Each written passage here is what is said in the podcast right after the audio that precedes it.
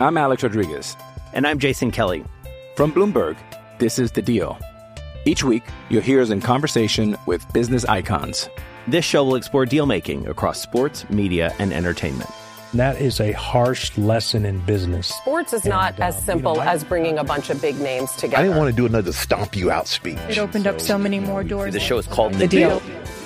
Listen to The Deal. Listen to The Deal on Spotify.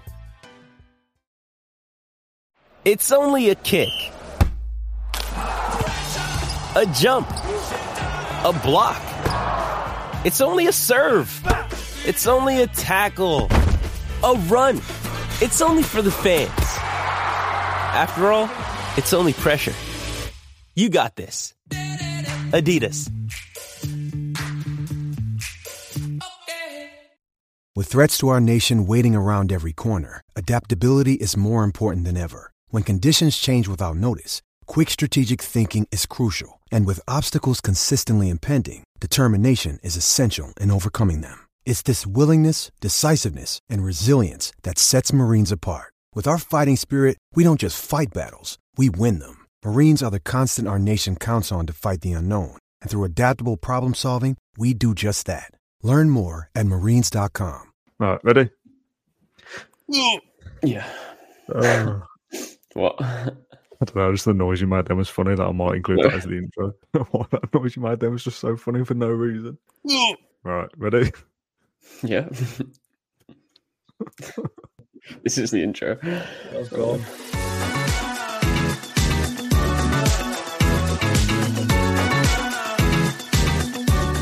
Hello and welcome to the Claret Blue Podcast. I'm Dan Rolinson, joined by John Townley this lovely Monday morning to discuss Aston Villa's win over Fulham and look ahead to the next uh, fixture this weekend and also answer your audience questions. We've had loads sent in, some serious, some nonsense as always. Uh, John, how are you, mate? Everything okay? Yeah, doing well. Thank you, Dan. Great weekend for the Villa. Um, moving back into top four. I, I was reluctant to kind of look at Tottenham's result during the game. Um, at half time, I didn't even check, but it was like kind of announced that Craven Cottage, and it was like 1 0 Wolves. And I was like, oh, what? so um, I checked it again, like straight after half time when the second half started, and Wolves, uh, Tottenham had equalised straight away. So I was like, ah, okay, well, as long as we do our bit. Um, but yeah, at full time, I had to change my match report because it was like, oh, actually, Villa and you know back in the top four. So fully expected Tottenham just to make a comeback, but they didn't. And I watched the highlights, and they probably should have lost by a few goals. I won't continue to talk about Wolves and Tottenham, but on the way back from the game, I was with some Wolves fans as well. Um, and they were talking Villa up a lot and saying how Tottenham aren't as good as Villa and that sort of stuff. So, yeah, really good weekend for Villa. Excellent performance. Um, shame that we had to have like 20 minutes of suffering at the end because of a little error. Um, but yeah, the results are what matters. Uh, is what matters. Sorry, at the uh, this point in the season. So yeah, perfect. Yeah, Villa just need to keep doing their own job, don't they? That's that's the key thing. It doesn't really matter what Man United and, and Spurs do to a to a lesser extent. If Villa keep winning, they will finish in the top five. But obviously, it's always nice to extend any points gap where you can. Even a draw for Spurs would have been a good weekend for Villa. So the fact that they go on to lose it is yeah excellent to to see. Uh, yeah, bonus indeed. Just um, before we get into the questions, what's your kind of summary of that that Fulham game? Because it, it wasn't one that we were looking at as like, oh, it's easy. Like Villa, you know, they should be winning this, and whilst they they should be winning it on paper, um, Fulham away is not a great place for us as a club. Uh, they're a solid mid-table side, not really threatened of relegation, not going to push forward and get into Europe, certainly not this season. Um, but certainly a game you look at and go, oh, that's that's tough. Like a draw is probably you might think that's okay. Mhm. So to go there and win and win with relative ease is is very encouraging, isn't it? Yeah, just five words. The return of Pau Torres. That was Yeah. my, you know, that's the main point for me. The way that we uh, were so composed, we controlled the game, as, as I say, up until um, that defensive lapse between Martinez and Lenglet. Lenglet was excellent up until that point. And to be honest, it's hard to blame him because I do think Martinez must have given him a call. Hmm. He was going to claim the ball. And um, I think if we were only 1 0 up, Lenglet just puts that in Row Z and there's no issue. So, yeah, it- fantastic performance from Villa. I thought, again, up until that mistake, I thought that was actually our best away performance of the season um, in terms of how we controlled the game. I know we beat Sheffield United 5 0, but that was, you know, we, had, you know, you can only beat only beat what's in front of you, but that you know, Most teams are going to batter Sheffield United. yeah, and it, they, they, they really aren't a Premier League team. Um, whereas Fulham absolutely are. They had the eighth best home record in the division. Only three teams scored more goals than them since the 27th of November. Like this was a um, a game which Villa, you know, I think, you know, if we drew drew it, you know, depending on the context of the game, we would have probably taken it as long as we then beat Forest and probably beat Luton. Because I said before, you want you know at least seven points out of these three games uh, going into the game against Tottenham, and there's every chance we could get nine. Now we have to do our job against Forest. It's you know Mm. crucially important. Uh, You know every, every game right now just feels like a final, and it's a lot of pressure because there's 13 of them left. uh, You know in the league. Um, hopefully we have an actual final in May, but. Yeah, it was an excellent performance from Villa. The way they played, the way that they um, was set up, obviously wasn't you know that back four hadn't played with each other at all before. Um, McGinn dropping back into the holding position. I thought, to be honest, in the first half, he was kind of just adapting to that again. He hadn't Mm. played at that role for a bit of time, um, and he lost the ball, I think, twice, which could have cost Villa. Uh, but then in the second half, like after the match, the first thing I said to one of the reporters that I was with was, "There's no player that I'd rather have than John McGinn on that pitch in the last ten minutes of the game because he was everywhere. He was like, um, you know, a man possessed, trying to win the ball back, just getting putting his body on the line. Like we've had three ACLs this season, lots of different other injuries, niggly injuries, long term injuries, and John McGinn's still, you know, willing to break a leg for the cause. Um, And he'd Hopefully not literally. no, and he'd probably play next week even if he did. Like, it- it- yeah, he was um, he was an example of what we have to do for the rest of the season. Basically, play some good football, but then in periods of games, we are going to have to put bodies on the line, um, defend manfully. And that's you know what we did. We you know still had to call on Emi Martinez to make a top save at the end of the game, but you know I don't really care because we got the points. You know what I mean? There's little things that we can nitpick and you know here and there, but ultimately we deserve to win that game three 0 probably because we should have had a penalty. The goal that we conceded was poor. Um, but yeah, it almost makes it sweeter at the end of those matches when we have suffered, as I say, for a, for a large proportion of it. Um, but yeah, up until that mistake, I thought we were excellent. To be honest, possibly the best away performance of the season for me. Hmm. I just want to pick up on something you said there during that last answer. Are you aware of the, the Football Cliches podcast? Uh, I've heard of it. I haven't listened to it though. Okay, I've been I've only discovered it recently and I've been binge listening to obviously there's loads of episodes of it formerly on the Athletic. It's obviously about like the discussion of the cliches in football and the language used around How many, did I, how many did I use there? yeah, exactly. Can you have 13 cup finals? Is that something you just said? uh, You know, Yeah, well, every game is- feels like a cup final. 13 cup finals feels like a lot. Surely you say like five cup Not trophies. no, but you, but as in every game now, we're going Into... I know what you mean, but it just sounds silly, doesn't it? 13 No, cup no, I understand. And like, I, I hate the phrase of this is a must win. So it, it's rich coming from me, especially. But uh, you, we are in that zone now of this is, you know, this isn't literally the running, but it feels like it is because we dropped points against Forest and it feels like the world, you know, everything's Mm. gone I know what you mean. Again, like last week after the United game, it was all right. Well, you know, sixth wouldn't be so bad. That you know, it was that kind of mentality. Whereas now it's like, oh no, we could definitely still get top four. We could definitely still get top five. But that's never changed, and it won't change up until the last six games of the season, possibly. But to kind of avoid those feelings of pressure and um, kind of overreaction, we need to beat Forest because now is the part of the season where you have to put wins together in a row. You can't just win one, lose one, win one, lose one. We need to beat Forest, and we probably need to, you know, at least get a draw against Luton. We need to probably beat them. To be honest, you know, they are, you know, for as well as they have done this season for Luton, they're still what fourth bottom. So we need to be going there and winning, right? Um, and then you're going to go into that. Yeah, then you're going to go, off, going, go going to go into that Tottenham game with um, you know, we should be above them by then, I'd have thought, because of the games that we have. We have to respect Forest and Luton, but those are games that would be favourites to win. Um, but we know that we still have to play City away, Mm. uh, Arsenal away, Liverpool at home. That I don't know what the situation will be there, whether Liverpool could win the league on that day, whether they Mm. um, need to win to stay uh, in the fight until the last day, whether we need to win it to secure something or to be in the hunt for something. You know, that could be a huge game. So that isn't, you know, in any way, shape, or form, it wouldn't have been a banker anyway. But that's another, like, those just three games. Brighton away before that's going to be incredibly difficult because they'll be going for Europe, I presume.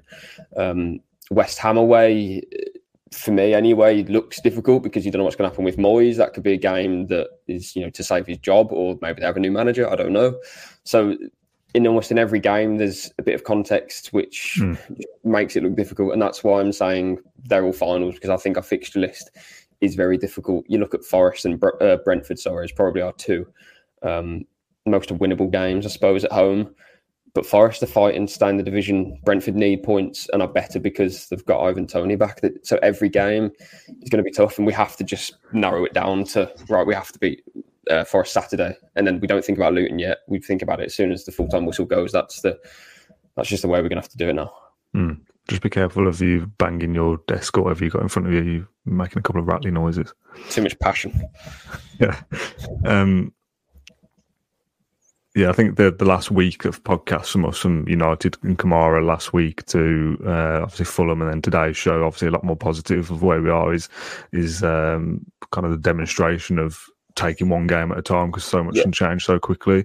Even if we'd have won on the weekend and so did Spurs, we'd still not have been gone up into the top four. But the case that they also lost has has mm. catapult, catapulted us from thinking last week, oh, maybe Europa League is, is what we need to to kind of go for here because the injuries are mounting up and this is going to be difficult. To seven days later going.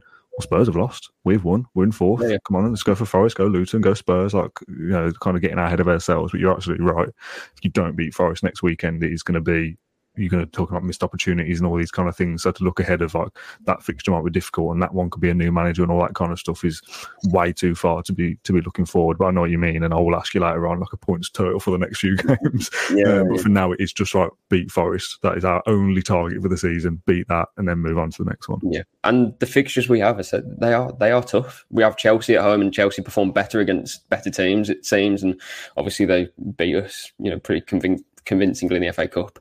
Wolves at home will be horrible. Um, Mm. you say Brighton away. Well, they're a good team, Wolves, with the pace of Neto, with the organisation. They've got two midfielders, Gomes and Lemina, completely bullied Tottenham. Um, as I say, the two away games that we have, West Ham away, Tottenham at home. I, I just think the next, I don't know, maybe four or five games. So your Forest, Luton, Tottenham, West Ham, Wolves, those are key matches. We need to be taking points there because then you have City away, Arsenal away.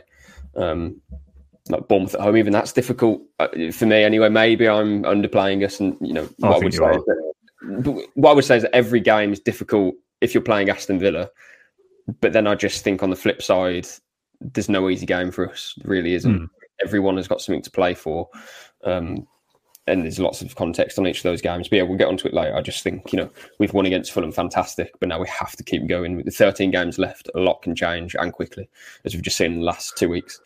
Yeah, we spoke on the post match show about how like how many wins Villa may need, and I've got the Premier League table open here. And we talked a lot earlier in the season about our away form not being, being very good. Up until Man Mhm. United played yesterday, we were fourth in the away league table. We're now down to fifth, twenty-one points away from home, and twenty-eight points at home. Villa are on Villa are on forty-nine points at the moment, and m- mid to late sixties is generally good enough as an average for fifth, and seventy ish is generally good enough for fourth as an average. So Villa need twenty one points to get to seventy. That's seven wins from thirteen. That doesn't sound impossible to me. No, one- it's certainly you could you could win one and lose one for the remainder of the season, and probably just about win enough to get seventy points. Yeah, yeah, it, it it's absolutely doable. And I, I've said before, I think Aston Villa will get Champions League football this season, even after Kamara's injury. Like on that depressing podcast we did, I said a few times, like I still think Villa are going to get top five, top four. It just makes it a lot harder, and I stand by that because we've got. Don't forget, you know, how, however many more Conference League games and the pressure that brings, and the energy we're going to have to exert in those matches. We played the round of sixteen either side of Tottenham. You know, Tottenham game is huge, so um, I just think it's such a long way yet until the end of the season, even though it's all going to happen very quickly, which I don't think helps in terms of we playing all those games in the next like what three months. Um, but yeah, absolutely, Villa can win seven out of thirteen, possibly more. I don't know, but all of those games will be difficult. I don't, you know, I have no doubt about it whatsoever. Let's say you, you go through the fixture lists, and I would prefer as Tottenham's fixture, fixture list or uh, Man United's fixture list, put it that way. But I would prefer Aston Villa's team. Do you know what I mean? So Mhm. we are at the moment the fourth hardest team to play against in the Premier League. Uh, we can't forget that. But as I say, playing Wolves at home fills me with a bit of uh, trepidation. Going to Brighton towards the end of the season, playing Liverpool, Man City, Arsenal away, all those games are difficult. Um, we can certainly do it, but we just have to now focus Forest, three points on Saturday, then the next one, then the next one. I'm Alex Rodriguez. And I'm Jason Kelly. From Bloomberg, this is The Deal. Each week, you'll hear us in conversation with business icons. This show will explore deal making across sports, media, and entertainment. That is a harsh lesson in business. Sports is not And, uh, as you simple know, I- as bringing a bunch of big names together. I didn't want to do another stomp you out speech. It opened up so many more doors. The show is called The, The deal. Deal. Listen to the deal.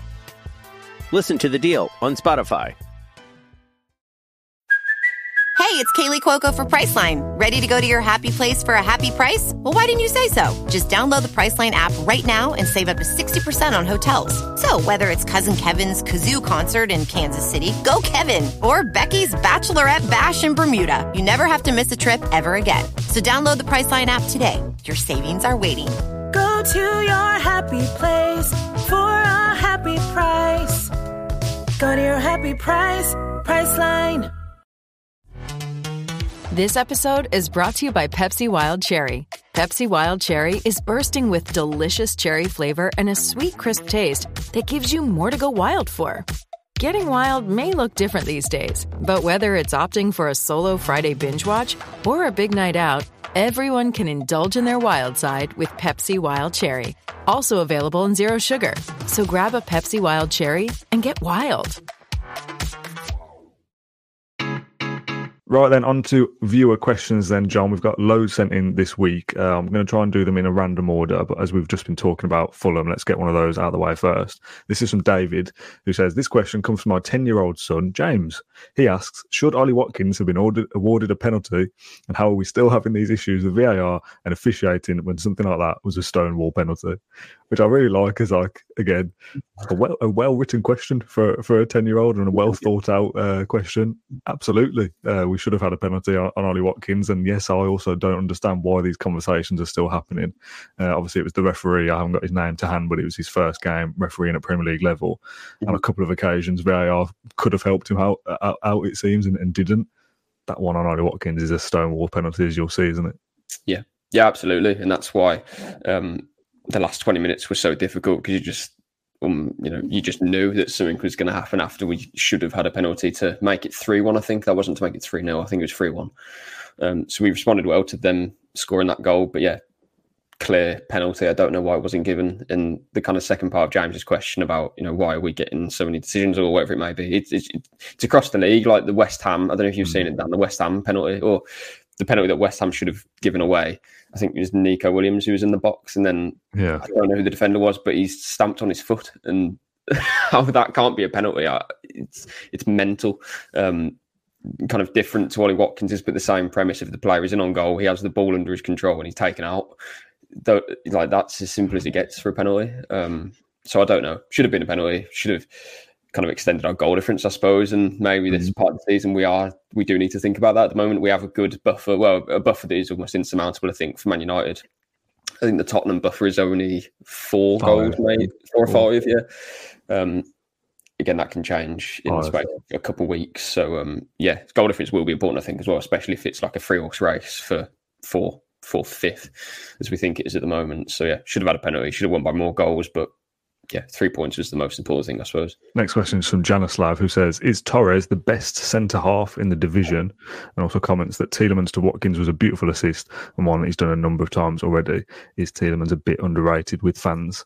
Uh, we'll take the Tielemans part first. I think we'll talk about Torres for longer. Uh, what have you made of, of Tielemans' um, impact, I suppose? Yeah, he's a player. I think I've mentioned it before. Who straight away from his first match in pre-season, which I think was against Fulham out in Orlando. I remember just watching him like very closely for the period of time he was on the pitch because I hadn't seen a player like that play for Villa for a, for a long time. And Luiz is very good with the ball; he's very composed and uses it well. But Tielemans, it's like he has some kind of supernatural skill of weaving between players, finding pockets of space, and executing a pass to perfection. Um, some things will work, some things won't. But when it does come off, which is most you know, almost every game something will happen for Tielemans where we have a clear chance or um, he has not you know space to to make something happen. Uh, that's something that you know only the top players can do. They find pocket of space. Tielemans isn't the most you know uh, physically capable player, I suppose, in the Premier League, you know, by a long way. But it says a lot about his quality and his, um, as I say, he's very um, skillful with the ball. He, he can move it well, manipulate it, and uh, that is something that, as I say, to get on a free transfer, of course, he's going to be on a big wage. But I, I mean, again, I'm shocked that other clubs didn't look at him because I don't know what club he wouldn't make a positive effect on. I think maybe teams were just put off by what happened with Leicester last season. I don't know. But he is um, key at the moment how Villa are playing. He plays in that kind of half space behind Watkins, which was, you know, Bailey or Buendia would be playing in that type of role uh, up with Watkins, almost as a second striker. Tielemans will either play off the left when Ramsey isn't playing, but now Ramsey seems to be back in you know, top form. Tielemans is kind of playing more centrally, and yeah. again, I think that suits because he can link up with the midfield. Then it's it's easier for him to get in the games and kind of make that devastating impact where it matters on the pitch. Like for the second goal, he can um, be picked out in that half space, and then it's a through ball to Watkins and he scores. Whereas that wouldn't have happened if he was on the left; it would be a different angle, which changes Villa's approach to the attack. So, um, yeah, it's good that he's versatile as well. Kind of mentioning all those different things, but ultimately, yeah, a player who can see things before they happen. It's that kind of classic top midfielder. You know, we were doing that scanning thing, weren't we? Um, with the uh, was it be your best? Be your best, yeah. Yeah, his scan rate might have been as good as mine. I'm not sure. so um, only yeah, better than mine. Top player, um, yeah, definitely better rate than me. So yeah, really pleased to have him again. A player we missed, I think, due to his mm. injury. Another player that we've missed from injury. We recorded a video in the office two weeks ago, I think maybe, about Youri Tielemans, and it was like how he's so important to an Emery playing off the left or coming inside. And we filmed that before the Boubacar Kamara injury, and that made the whole dynamic of that conversation different. Uh. We also thought that maybe Tielemans would come in and fill in for Kamara. Obviously, we saw at the weekend that John McGinn is likely going to play that role for the rest of the season, playing centrally, and Tielemans will still play off the left or to support Watkins. So I thought uh, when the Kamara injury news came out that that video we filmed was like dead in the water and redundant, and I have kind of consigned it to that. However, if people listening to this or watching this think that they still want to hear us chat about Youri Tielemans for 15, 20 minutes or so, let me know in the comments and I'll still put that video out. And have in mind that it was filmed before Kamara was missing, but it still mostly should be relevant. But if you want it, let me know. If you think, leave it in the can. I'll leave it there. Uh, just on Torres, this is the second part of that question. If I can find the right tab, uh, is Torres the best centre half in the division? There's also a question from Holly as well, who says, "Is Pau Torres one of the most underrated?" Is Pau Torres one of the most underrated signings in the Premier League? Yeah. Um, uh, his win percentage with our win percentage with him is huge. His ball carrying, duels, pass completion, etc. Something like Villa's win percentage is like seventy five percent with him and twenty five percent without him. I don't know whether that is correct, but I saw it on, on Twitter before we started filming. We all know how, important he is to us, but seeing him back and playing in full flow and, and being involved is yeah, it's a joy to watch, isn't it? Wrote a piece similar to um, sorry, I forgot who asked the question about the most underrated signing, but I wrote that he is he has to be up there as one of the best Premier League signings from the summer window. He he has to be. He's Agreed. again. He's he is absolutely transformational. Like you know, as we always say, Alex Moreno was last season. Pau Torres is that, and I think a bit more now because the effect, like within the first two minutes of us playing against Fulham, my um my perception of how we were going to play in that match was already yeah I was, you know, was much more confident already because he had his arms up like that you know kind of whenever Bailey would run down the wing and there was kind of like clearly a blind alley but you know his arms up like turn back recycle. Um but it's not just keeping possession for the sake of it as as we know because he steps out draws Palhinha in uh, in the Fulham game especially creates space. It, it's so intelligent and mm. I don't know whether that's something that um, you know just happened on the day. I doubt it. I presume Emery has kind of told him to do certain things, but yeah, bringing the ball out from defence. I think he's still got the second highest uh, ball carrying distance in the Premier League, despite missing the last however many games. I mean, this was his first start since mid December, so I think it was two months to the day that he got the injury against Brentford on Saturday. So yeah, absolutely one of the best signings that anyone's made in the Premier League. I don't know if he's the best defender in the Premier League because that you know you can, you can kind of um, categorize that in different things, you know, etc. But in terms of ball playing centre backs, he's one of the best in Europe, if not the best. Yeah. That isn't an exaggeration at all. Um, I, I, don't know what team wouldn't want Pau Torres. Again, not to kind of be that guy, but what I'm trying to say is that anyone would want Pau Torres, and it's it's well, it's a positive that Aston Villa basically have assets across the whole team that you know you look at Konsa for example well that's surely a 60 million pound plus player. Torres is absolutely that as well because as I say he's got the skills to be the best centre back in the world at bringing the ball out playing with it and dominating uh, an opposition from how he plays in midfield it's the same story with Luiz, Kamara you know Watkins Bailey all these guys. So the, the squad is littered with talent it's huge assets there. So whichever way you look at it in terms of well will there be interest for our players or will we keep them? There's positives in each sense if that kind of makes sense. Um, so yeah, it's fantastic recruitment from from Villa to be getting these players and uh, obviously adjusting well. Someone like a Diaby, I think, will take a bit more time or is taking a bit more time to adapt because you know Torres is adapted very quickly, but I think it's easier in a way because he plays as a, as a centre back and Villa are already good enough to dominate teams, hmm. but it just allows him to kind of express his skills more, if that makes sense. Whereas Diaby's a bit different because he wants the space and now he doesn't have it. Whereas Torres wants the space and he's been given it. You know that kind of dynamic. So um, yeah, for sure, one of the best signings anyone made in the summer, and that won't be said by the media, by the way. Um, out, outside because it's it would just be a case of whoever who did Chelsea sign Cole Palmer, who's one of you know, or the only good signing they've made out of like 50 or something. And that, you know, he'll be in like the pulse of player of the season and stuff, but probably not a Villa player. Mm, yeah, absolutely spot on with that. Uh, I made a very, very, very basic animation animation on that I posted on Twitter yesterday of like the dots moving around the screen for like, how the goal played out. Uh, and you, you, mentioned very intelligent is the right word, but if you watch that goal and I will put this animation on screen and you'll see it's very basic. There's like three Fulham players on it, but just to move like where the spaces are. If you go back and watch that goal a few times over and over, Pau Torres runs with the ball for what I don't know, ten yards or whatever, yeah. to but enough to bait one of the, the Fulham players in kind of checks back and plays back to Luiz, who's there's now a gaping space in midfield because one of the Fulham runners didn't track Pau Torres' movement as left gap or what, however it is. If you watch it a few times, you'll see that motion play out, um, and that's such a basic thing to highlight. You know, man moves with ball and creates space, but it's something that we weren't doing before. And having him back, just that goal happens because of him, effectively. Even though he's not the guy that plays the assist, he's involved in starting that move off. Yeah, we we completely uh, took Palhinha out the game, and that is mm. you know half of it well done to John McGinn, or maybe more than half to be fair. Um, but yeah, the way that we move the ball, you know, Palhinha is arguably one of the best holding midfielders in the division in terms of how he breaks up players. Always has the most tackles, interceptions, that stuff.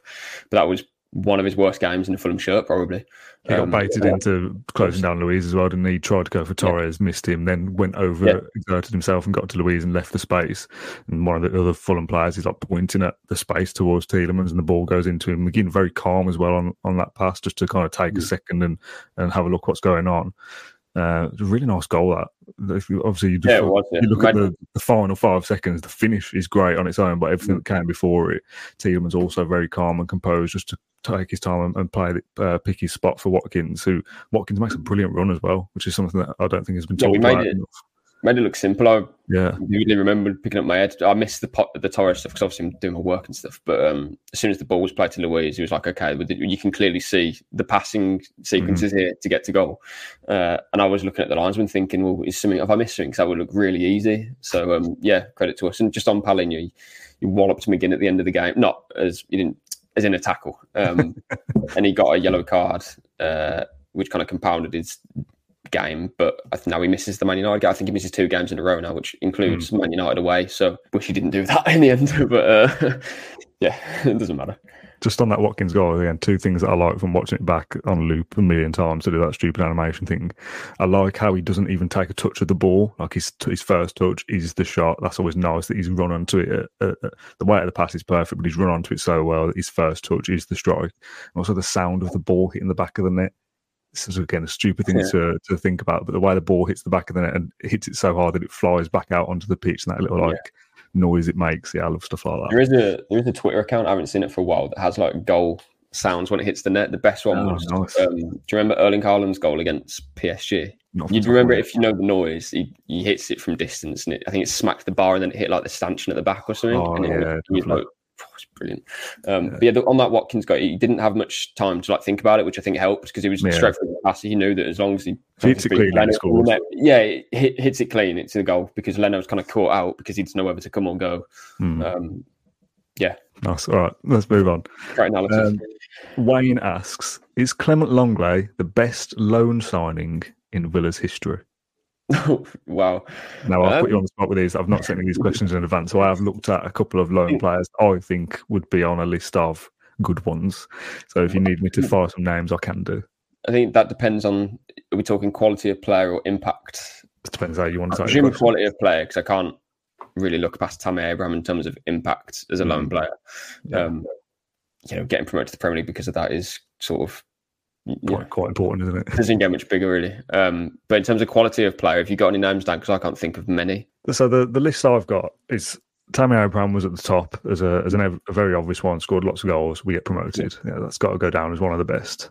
On a weird kind of technicality, I've got Tyrone Mings, who was obviously initially a loan signing and then went on to be a permanent. So again, was important in, in his loan spell as well. But like the the goodness of Tyrone Mings is everything that's followed with it, rather than specifically that uh, five months or whatever. Mhm. And again, I'm I'm going down here on a list of uh, quality. Uh, Sam Johnstone and Snodgrass were the same season. yeah, I- should we just say yeah? I mean, the, the, the thing is, right? Uh, Tielemans, sorry, Tielemans, Lenglet. I I think the question means is he the best player in terms of quality? Best quality, yeah, probably. There must be a good. I can't again. I can't remember exactly. You know, pre twenty fifteen, um, but it, there there must probably be an argument for it in terms of best quality loan signing because I mean, You'd, you would have Clement Lenglet as a starting centre back for a lot of other teams, and he's technically Yeah. our fourth choice. A Barcelona, and this is a player again who was kind of maligned at Tottenham because, but it was hard to criticise him really when you when you think about it because Tottenham were a, a bit of a basket case under uh, Conte. Lloris isn't a very good goalkeeper anymore, so they shipped a lot of goals. Uh, the back four in general just wasn't very organised. Midfield, you know, where was the anchor to support players like Lenglet? So him coming into a team like Villa with one of the best managers in the world, it was always going to help him. And I think he showed that, yeah, he is still a good player, a very good player, and playing on the right side of defence. Um, again, you know, full credit to him for performing so well against Fulham, and it goes some way to kind of relieving my anxiety about how we build up, etc. And I think we will have harder tests than Fulham. Uh, You know, that Fulham wasn't a hard test, of course it was, but again, you know, City away, Liverpool away, uh, Liverpool at home, Arsenal away. We've got some difficult games to come up. Um, maybe we'll have. I mean, to be fair, by those late games, Konsa will hopefully be back and um, playing with Torres maybe. Uh, or at right back, which means maybe Lenglet would continue. I don't know. So it's just again positive to see that even with injuries, we can have um, we can still play the way that we want to, at least to a certain extent, which is obviously great. And yeah, Lenglet probably is win with a shout in terms of best quality, in terms of the player loan signings that we've ever made. I can't think of many more. It must be in the top five at least.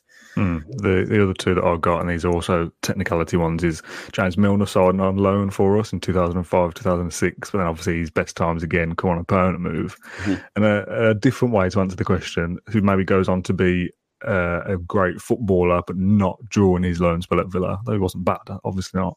Kyle Walker. Yeah, was Kyle like- Walker, was, yeah. was a loan player for us and did okay, but has gone on to be uh one of the best right backs in the Premier League ever. Like a, Yeah. as a lone player, come good kind of thing. Yeah. Uh, is the way I interpreted some of that question. Just on Lenglet still, there's another comment here from Sam, another question. He says, Do you think we should sign Clement Lenglet on a permanent? His performances have been fantastic. He seems to be a great defender and ball player.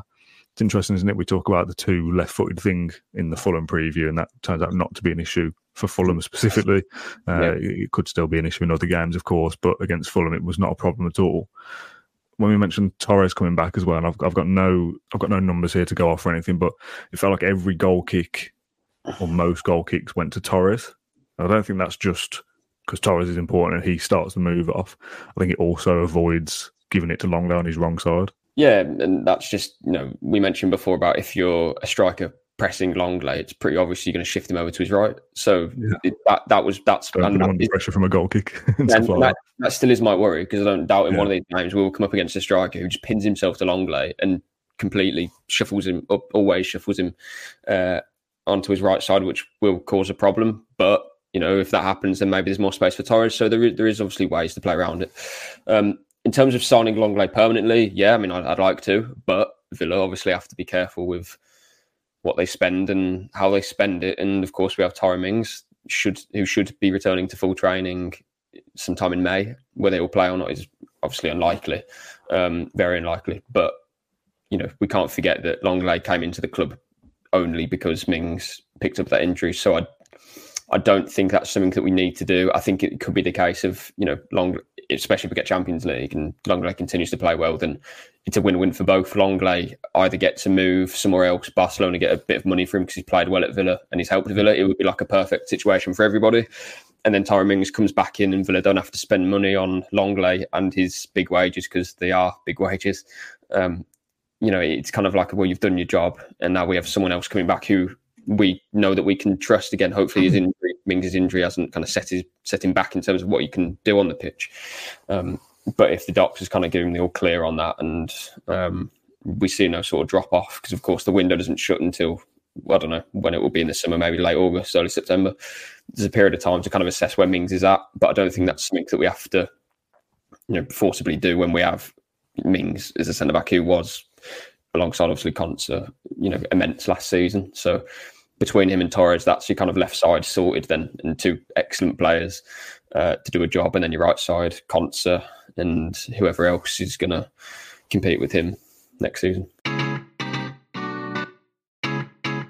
There's three questions here that are all kind of along the same uh, theme about injuries. So just rather than picking one and then talking about it for 10 minutes and discounting the others, let's I'll just read them all out at once and kind of go wherever we need to.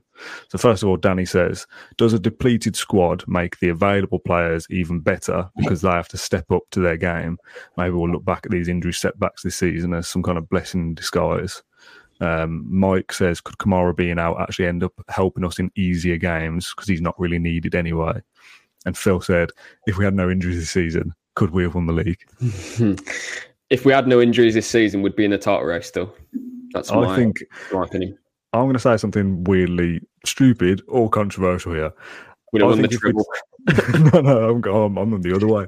I think if, if Mings and Buendia hadn't got their ACLs at the start of the season, I'm not actually sure we'd have gone on to be as good as we were. In a weird way, so I don't think Torres would have come in as soon as he did, and I don't think we'd have done what we did with those in. And that's just a weird way of saying it. We'll, we'll Mhm. obviously never know, and having more options tends to think, "Oh, you'll be better for it." But maybe Bailey was better because Buendia wasn't there, and he had to step up. Like things like that, that kind of weird butterfly effect. I think to follow on from that, if we hadn't have had injuries to Konsa, Kamara, and Pau Torres in December, I think we'd have more points than 49 now. Whether that's enough to go on and win the title, I still don't think it would, but I think we'd be on 55 maybe, six more points, and we'd be looking at being second now, still at the end of February. Maybe that's the case. I'm convinced that we would have beaten Man United twice with Pau Torres. I- I just- yeah, certainly once at least. Yeah, I, I just think we would have held on at Old Trafford because we would have been calm, composed when we when we had Yeah. to be, and at Villa Park we would have beaten them as well. I just I know that's easy to say, but that's just my opinion. I think we would have beaten them twice, so that's six points for us and minus six for them, which puts us in mm-hmm. a very good position to at least get Champions League, and then would put us up amongst City and Arsenal and whatnot. And that those are just two games, let alone Sheffield United, let alone uh, the the games that we drop points in. So uh, the only thing I would say is that this happens during a season, so I don't think we can look at it and think, you know, um, we should be there, we should be there. But this is kind of like an exceptional season of we've had three ACLs. Like it's almost mad, it? unimaginable that this happens. You, Do you, you think always anything in, do you think there's anything in that? Like, there's a lot of ACLs across football. True. Go on. Yeah. But like, is there something going on that's making the ACL injury more No, we, we saw we saw uh, Aaron Ramsey as well from, Oh, from yeah, Burnley. one. I mean, You know, again, like what looks a horrific injury, and we wish him well because that that won't be. I can't imagine what that must feel like. You just move to Burnley. Um, you know, you're probably looking at next season where you can really make an impact, probably in the championship. And now it's been set back with what looks a serious knee injury. We don't know exactly what it is yet. Um, but there's a lot of ACLs throughout world football. and I don't know why that is, done. Um, Is it? Well. I'm, I'm, again, I'm a, Bill. Stupid fan here more so than any kind of expert. But is it something in like the boots? Is it something in the turf? Like, I, you know, I don't because it seems like this season in particular, or maybe last season as well. But I don't think you know anything dramatically changed between you know playing surface boots that players wear. no. You know, all these things haven't dramatically changed in the last three or four years. And even if they did with one boot manufacturer, they wouldn't change with all of them. You know what I mean? It's just it, it doesn't make sense to me that everything would change. You know, and not every club has ripped up their uh, turf and things like that, or you know, even on training pitches. Do you know what I mean? So it's um, I think it's just a coincidence, but it is crazy. Uh, but yeah, to go back to the question, Villa would have more points without their injuries, absolutely, like one hundred percent. And again, though, I just think well, next season we'll have injuries as well. This could happen again, but it just this has been an exceptional season because it's there's so many and they're all so long. Like Kamara's out for the season, Mings Buendia, uh, Torres has missed two months, Digne missed nearly two months or so. Uh, Tielemans missed about a month. You know, Ramsey Moreno, the start of the season as well. Konsa, Carlos, like it's yeah, Ramsey Moreno is basically an eleven almost that's missing. Yeah, how, how how funny is it after like, the whole time we've been doing the podcast? Leon Bailey, somebody we've always kind of gone, oh, he's never fit. He's one of the only few, touch wood, with John McGinn to not pick an injury off some kind. Stop You've talking. Read out, read out the entire eleven. There has picked up an injury off some kind. Yeah, yeah, yeah. Well, Bailey. Um, was there a question about Leon Bailey then? Oh no, you mentioned about Bailey and Buendia. I think the Bailey one is That's a just bit, me being stupid. Yeah, I think it's a bit different in terms of. I think Emery had a, like a chat with him. There's a there's a piece that was on the uh, that I did for obviously on Birmingham Live uh, yesterday. If you want to go and read that about Bailey, kind of a, you had to sit down with Emery, and Emery was basically saying like you play well at you know at home usually, but away from home you need to play better. And he's whatever he's said and whatever he's done, it's brought his game on tenfold. Like he's just he's outrageous now. Leon Bailey, like the skill he did past the Robinson and then crashed the bar. That's that's something that Messi does. Like genuinely, it's, he's showing flash, flashes of you know being a top top winger that could play in any team. So hopefully that continues. Yeah, just as a, I don't want to appear to be shoehorning this in, but as we're talking about injuries and sending our best wishes to Aaron Ramsey, as you mentioned there, I'd also like to pass on, not that it's relevant, obviously, the other side of the city, there's not going to be any Birmingham City fans watching this, but Tony Yeah. Mowbray is missing from touchline duties and, and active duty as Birmingham City manager for six to eight weeks after a medical diagnosis and will hopefully be recovering from that as, as soon as possible. Seen a lot of well wishes from other football clubs towards him, which is again quite common, um, but says the kind of what kind of guy he is, what character he is to be so well renowned across football. So yes, whilst it's uh, our bitter rivals, we extend our best wishes to to, uh, to Mowbray and his family at what will be a pretty grim time. We don't know what that is, but hopefully you know, that six to eight week um, return is is is met and he's back kind of fighting fit. Yeah, football rivalry goes like completely out the window here. It's clearly a um, whatever it is, it's, it's clearly serious if it's you know that kind of prolonged period and yeah, full full recovery hopefully for Mowbray and that he can back that he can be back as soon as possible for Birmingham. It's to say whatever club, whatever whoever it is, it really doesn't matter. It's um this is uh, about a human being at the end of the day. So Yeah. a full recovery for Mowbray, um, and we I'm sure Villa, all the fans as well, would send him the best. I'm going to do another three question whammy here because they're all very similar. Uh, firstly, Jordan says, Do you think we'll see Big Tim play more in Kamara's absence and any other youth players come through the rest of the year?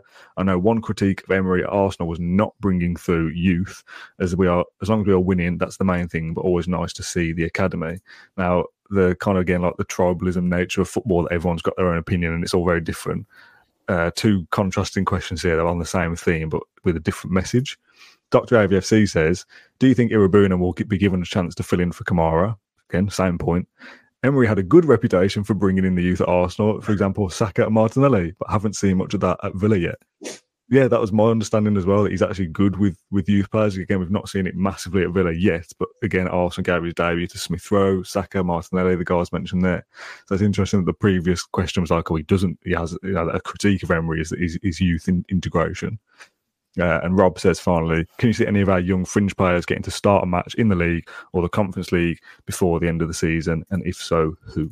I think probably um, not, to be honest, in terms of Kesler and Iroegbunam. Maybe they start here and there if there's an injury to McGinn or Luiz. Again, touch with that doesn't happen. But I think these are players who will come on kind of, you know, to rest players. If I'm being totally honest, I don't I don't think Emery thinks that they're ready yet. And I know he had a you know a big passionate speech about Tim, which kind of crossed over to Kaine as well in terms of you know these are your moments to impress and to continue to work hard. I think what he's saying there is in the next you know two years or something, you are going to be playing matches. So right now you have to be learning and you have to be um, you're gonna have to be ready basically when you're called on. And if, and if you're not ready, then there's your chance gone, sort of thing. So I think it's more of a warning of we are going to have to rely on you at some point. Uh, probably won't be this season, but then next season it might be because, as we said before, you know, Villa's transfer strategy, especially in January, they've signed Kosta, Nedeljković, uh, Lino Sousa, uh, Gauci, Rogers, all these players.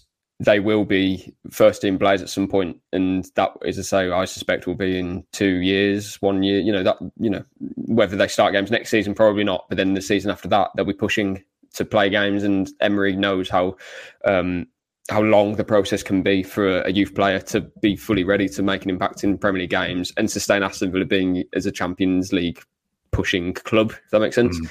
So, uh, yeah, in terms of the youth at Arsenal, I, from what I know, is as you said, there Dan Martinelli, Smith Rowe, and Saka came through under Emery, and Saka always speaks really highly um, of Emery as well. So um, I'm not too sure about. Or I, don't know about you know whether he didn't play Balogun or Nketiah or whatever. Maybe that's the kind of the flip side of he doesn't want to bring through youth. But I think he he will play youth when he knows that they're ready. And mm.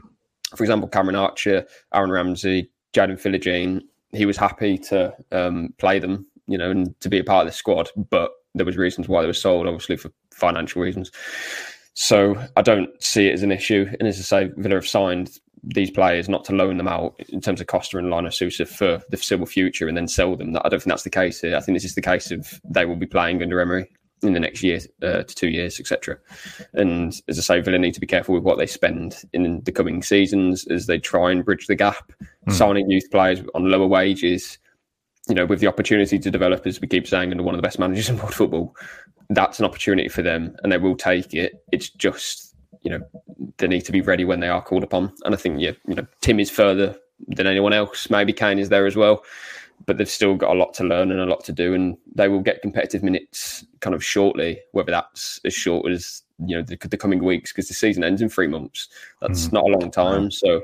Um, yeah, we saw Tim on Tim come on in the last few minutes at Fulham, and he he did well for the kind of few minutes that he had. He, I think he won the ball back twice, uh, and I don't think he uh, misplaced a pass or anything. So you know, again, good positive experience. But this is now needs to be translated in in the coming months and you know year or so as to ninety minutes. And again, he's not playing for no disrespect to any other team further down the league, i.e. Crystal Palace or something or Forest, but he's playing for a team that's trying to get top four. So um, mm. yeah, they have to be they have to be ready. There's a question from David who says, I asked the same question last time, but what would you do with ticket prices next year? And I'm going to apologise to David and say that once again, we can't do that question just yet because we're running out of time for our recording session, and there's another couple I want to do that are more quick fire. We could dedicate 20 minutes, 25 minutes to the finances side of Villa, FFP, PSR, ticket prices, season ticket prices, merchandise, stadium costs, all these different things. Sadly, we don't have time to get into that today. So apologies to David, but we will touch on that either in next week's episode or, like I say, dedicate a whole episode to finances when one, we know more about it, and two, we have more time to actually go into it properly and, and give it a, a, proper answer and some actual research, I suppose, rather than just, oh, well, we might need to sell some players and kind of guess our way through it. Let's do a couple of random quickfire ones then. Um, James says, What are you doing with Duran in the summer? And I replied to this on Twitter and said, It Makes it sound like we've got holiday booked. Are we going to Ibiza or going skiing in the Alps? Or what, what are you doing with Duran? Uh, but obviously, it means what are we doing football wise with Jhon Duran in the summer when he returns from injury at some point? What in the next few weeks, maybe? Was it April or something? Before April, hopefully. Um, Emery said as early as the first kind of round of Conference League again. So you, I'd place it around like mid March. So maybe like three weeks, two, three weeks, something like that. Keep him number two striker for me. I, I rate Duran very highly. I, I don't see the kind of the big uh, issue with Duran. I really don't. I think he's a very good player and he makes an impact when he comes off the bench. And he's 21 years old, again on a low wage, which helps Aston Villa. Um, he's got a lot of potential. He's got all the physical capabilities to play in the Premier League. He will score more goals as he goes on, as he gets more experience. And Ollie Watkins has said before that he likes to be the number one striker. He doesn't like the pressure sometimes of having someone who um, will displace him. Duran knows his role, whether he likes it or not. I'm sure. Um, you know he'll kind of get over not playing as much as he wants to when he starts to score goals, maybe in the Champions League or the Europa League and stuff like that. I just I don't see that there's a big issue. I really don't. I know fans um, say a lot about Duran that we need more experience up front and whatnot, but do Villa have an issue with their attack this season? For me, it's probably the best it's ever been. Mm. In you know, arguably in the Premier League era, genuinely, like we're scoring that many goals Ollie Watkins is going to probably break Dwight Yorke's goal involvements in a Premier League season. I'd be very disappointed if he didn't. He's only four away, isn't he? Yeah, yeah. Um, maybe I should have said goals um, outright, but that's my point of like we can look at oh well, but Duran isn't doing his you know what, what's this? What's I don't th- like it's ultimately it's a collective. Like Leon Bailey's mm. having the best career is um, of his uh, best career of his career, best season of his career. Diaby is a player who will be coming good soon. Ramsey's getting back into form. Tielemans is playing exceptionally well in that kind of role behind Watkins. Um, there's more I can't quite remember now. Um, but that's my point. And Duran for me just gets cops a bit of stick because, well, I'm not too not too sure why. It's his first year in England, coming from yeah. America. Then obviously before that, Colombia. It's a completely new culture.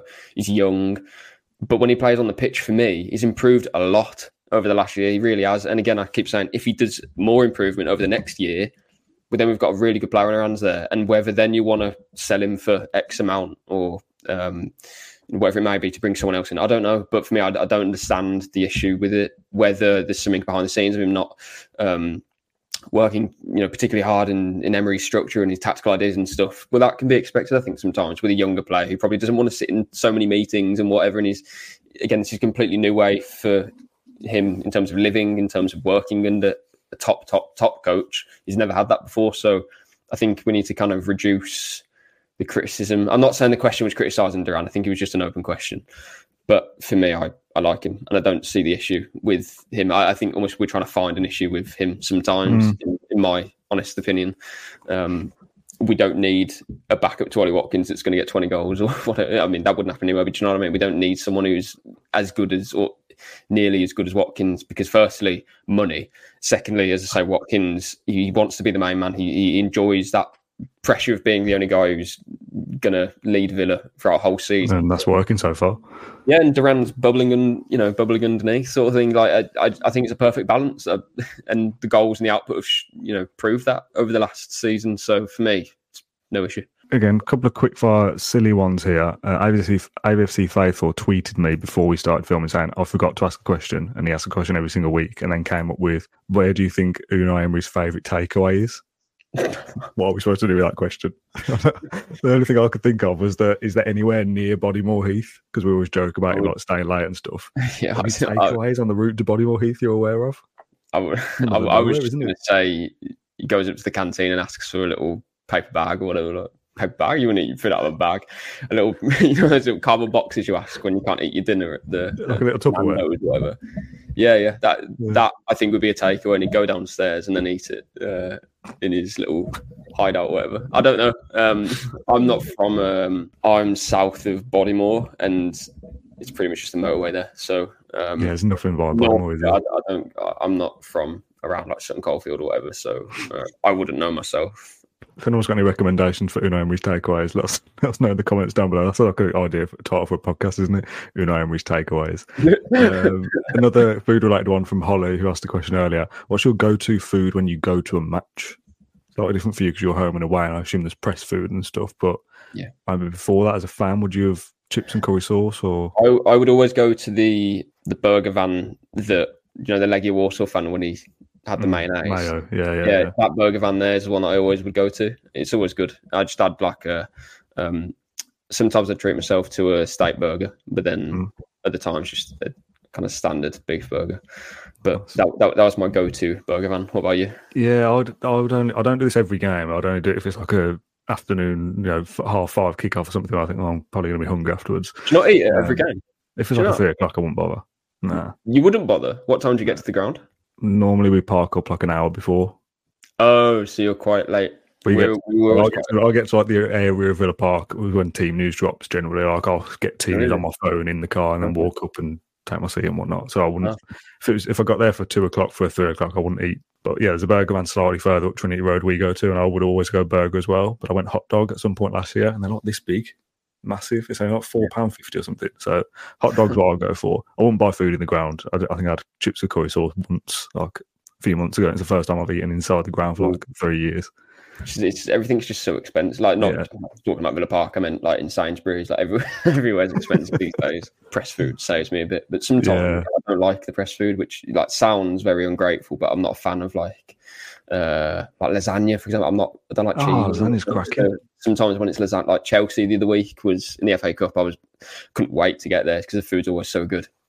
And they brought lasagna, I was like, oh, gutted. Oh, so I'd be buzzing had- that. yeah, I had like four plates of like different things that they do. That well, again, I that's why I wasn't complaining because there was like beef um, Okay. and like prawns and stuff. Which is I've heard good things about Chelsea's press food offerings. I think that's the best place from what I've heard. Yeah, from the grounds I've been at for press, Chelsea, um, Arsenal's very good as well. I'd As you'd expect expect. good things of Tottenham. Tottenham, Tot- yeah, so the three London clubs are always good. Man United uh, was good because it was like a buffet, so it was like all you can eat pretty much. Wow, but, okay. but the kind of quality was a bit behind. But I'm not complaining because I prefer to eat more than like less, and I'm still hungry, even if it was nice. If that makes sense. Yeah, okay. Uh, you prefer more crap food than less good food. Yeah, for sure. Yeah, because in Okay. in oh, especially away games, home games are bad. But away, for example, Fulham, I left the house at eight a.m. and I didn't get back till about ten or eleven, um, which means that if you don't have a good lunch that they give you, if that makes sense, you haven't eaten like a meal until you get home until nearly midnight. Something. So um, you need to have something really. And Fulham have stepped at the game to be fair, so that was good. I had Mm. two loads of carrot cake. Um, oh, nice. yeah, yeah, and it was good. So yeah, obviously ate um, they had like a curry. I love how that section was quick fire. and We probably spent l- the longest answering a question so far of the episode on, on random food. Uh, so to end, let's do a football related one. Uh, two questions kind of in one here from Adrian. Uh, oh, it's two from Adrian. No way. Okay, I don't know whether that's the same Adrian or whether it's the, if it's different. So No way. Adrian and Adrian say, looking at the remaining fixtures for Villa, Spurs, and Man United, and can see them all getting 21 points, status quo, and we remain in the top four. So I'll ask you, as a spin off to that, a points target for the next three games. And he also says, or another Adrian says, how much do you think the Europa Conference League will affect our running, bearing in mind that Tottenham and Man United don't have European commitments? Forest, Luton, and Tottenham next for Villa. What's the expected points total, or the XP for us? Minimum of seven. You can Wow, kind of work work that whichever way you want because we need to beat Nottingham Forest at home, and we can't lose to Tottenham. If we beat Luton, then a draw would be you know acceptable, I suppose, depending on the context of the game. But then if you beat Forest and then you draw to Luton, you're going to want to beat Tottenham, aren't you? So I Mm. think whichever way you look at it, seven points is the minimum. But I want nine because, as I say, if you take every game individually, well, Forest at home, we need to win that. Luton away, you go there wanting to win again. You know, for as good as they have been for Luton, they are fourth bottom. And then Tottenham at home, you're going to want to win because it's a it's a clear rival. So minimum seven, but we can get nine. Would six be acceptable if three of that six came from beating Tottenham? It means that's a game week where they can't get anything. So let's say you beat Forest, lost to Luton, and beat Spurs. Would that still be? The issue, the issue I think we have there is if we lose to Luton and Tottenham beat Palace, then it kind of rules out what we've just done against Fulham. Do you know what I mean? So then if we beat Spurs as well, yeah, but then kind of back what to where we are. I, I get it, but I just think you don't. I don't want. I understand where you're going with it, but I, know what you mean. Is in like if you're going to lose a game, it, anyone but Tottenham, right? But Mm, yeah. I just think minimum seven because losing to Luton just isn't. It's just not a good result. Full full stop. To be honest, so I, I think we have to look at it over the course of you know the remaining 13 games. You don't want to lose to those teams who are clearly fighting for relegation, although they'll be difficult. Um, but yeah, I think Villa can get 20 points, which would put them, or 21 points, as Adrian said, that would put them on, would that be 70 then? Seventy, yeah. Yeah, which should should be enough to Should achieve what we want. for fifth. Should be. Should be, yeah. And the only thing that's kind of, I don't know, um, making me a bit nervous about that is that United are, you know, they seem to be getting lucky with the way that they're playing at some points, but they are getting the points. They're on a good run, and I think they Mhm. could get seventy. They could, and I think Tottenham could get seventy. Could we get seventy? Yes. So it, it, I don't know. sure about that, you know. But Villa need 21 to get to 70. Tottenham need 26. 25, So Tottenham are going to get 26 points from the next 13, two points a game. Well, they can though because their games. I Uh, they I have a don't think, tough. I don't think Man United will get to 70 points. Can I load up? Tot- let me load up Tottenham fixtures for you right now. So what- while you're doing that, I'll very quickly answer the Conference League thing. That will Yeah. be a factor, by the way. We played the first Conference League game before Spurs and the second leg after Spurs. Like that's a massive Yeah. trio of games, isn't it? Knockout, Spurs, knockout. Uh, so that will have an impact, of course. Tottenham don't have that. Man United are out of the Champions League. So, yes, they don't have the extra games that we do. But again, the level is Villa have got winnable games and the Conference League. Whoever they play, the standard is not as high as what the games they'll be playing in the Premier League are. It's just that extra workload and the fixtures and um, fatigue is the F word I was looking for. So yes, that will be a factor, of course. But having said that, I still don't think United. I'm looking at the league table. I don't see United getting 26 points from 13 games. Tottenham, in terms of the fixture list, this is what I was trying to allude to in terms of Tottenham have got some difficult games, but they have winnable. So Palace at home is winnable. Fulham away, as we've seen, is you know winnable. If Tottenham play well, they win that game. So Palace, Fulham, Luton, West Ham, Nottingham Forest. They play Newcastle, who aren't particularly great, um, but then they have Burnley, Sheffield United at the end of the season. So that, that's seven We, games. we play a lot of those. I'm looking at ours in comparison. We got uh, so for winnable for us, I'd say Forest, Luton, West Ham, Brentford at home, Bournemouth at home. That's five. Brighton away, Palace away, seven. Wolves at home is eight. I'm not saying that we're going to win all of those. I would have those as Mm. winnable. Chelsea at home is Yeah, winnable. w- winnable, but I think they are difficult games. Uh, Like Wolves at home will be horrible. Chelsea, I think, will be very difficult. Brighton away, very difficult. Even Palace away on the last day. In the, on the last day, so if we need something, that will be difficult. So I just, I, maybe it's because I'm a Villa fan and I'm kind of coming at it with a bit of anxiety. But I just look at their fixtures and I would prefer their running. I think to Villa's, but again, as I said before, I prefer the Villa team. So I'm with you, Dan. Villa can get 21 points, which should be enough.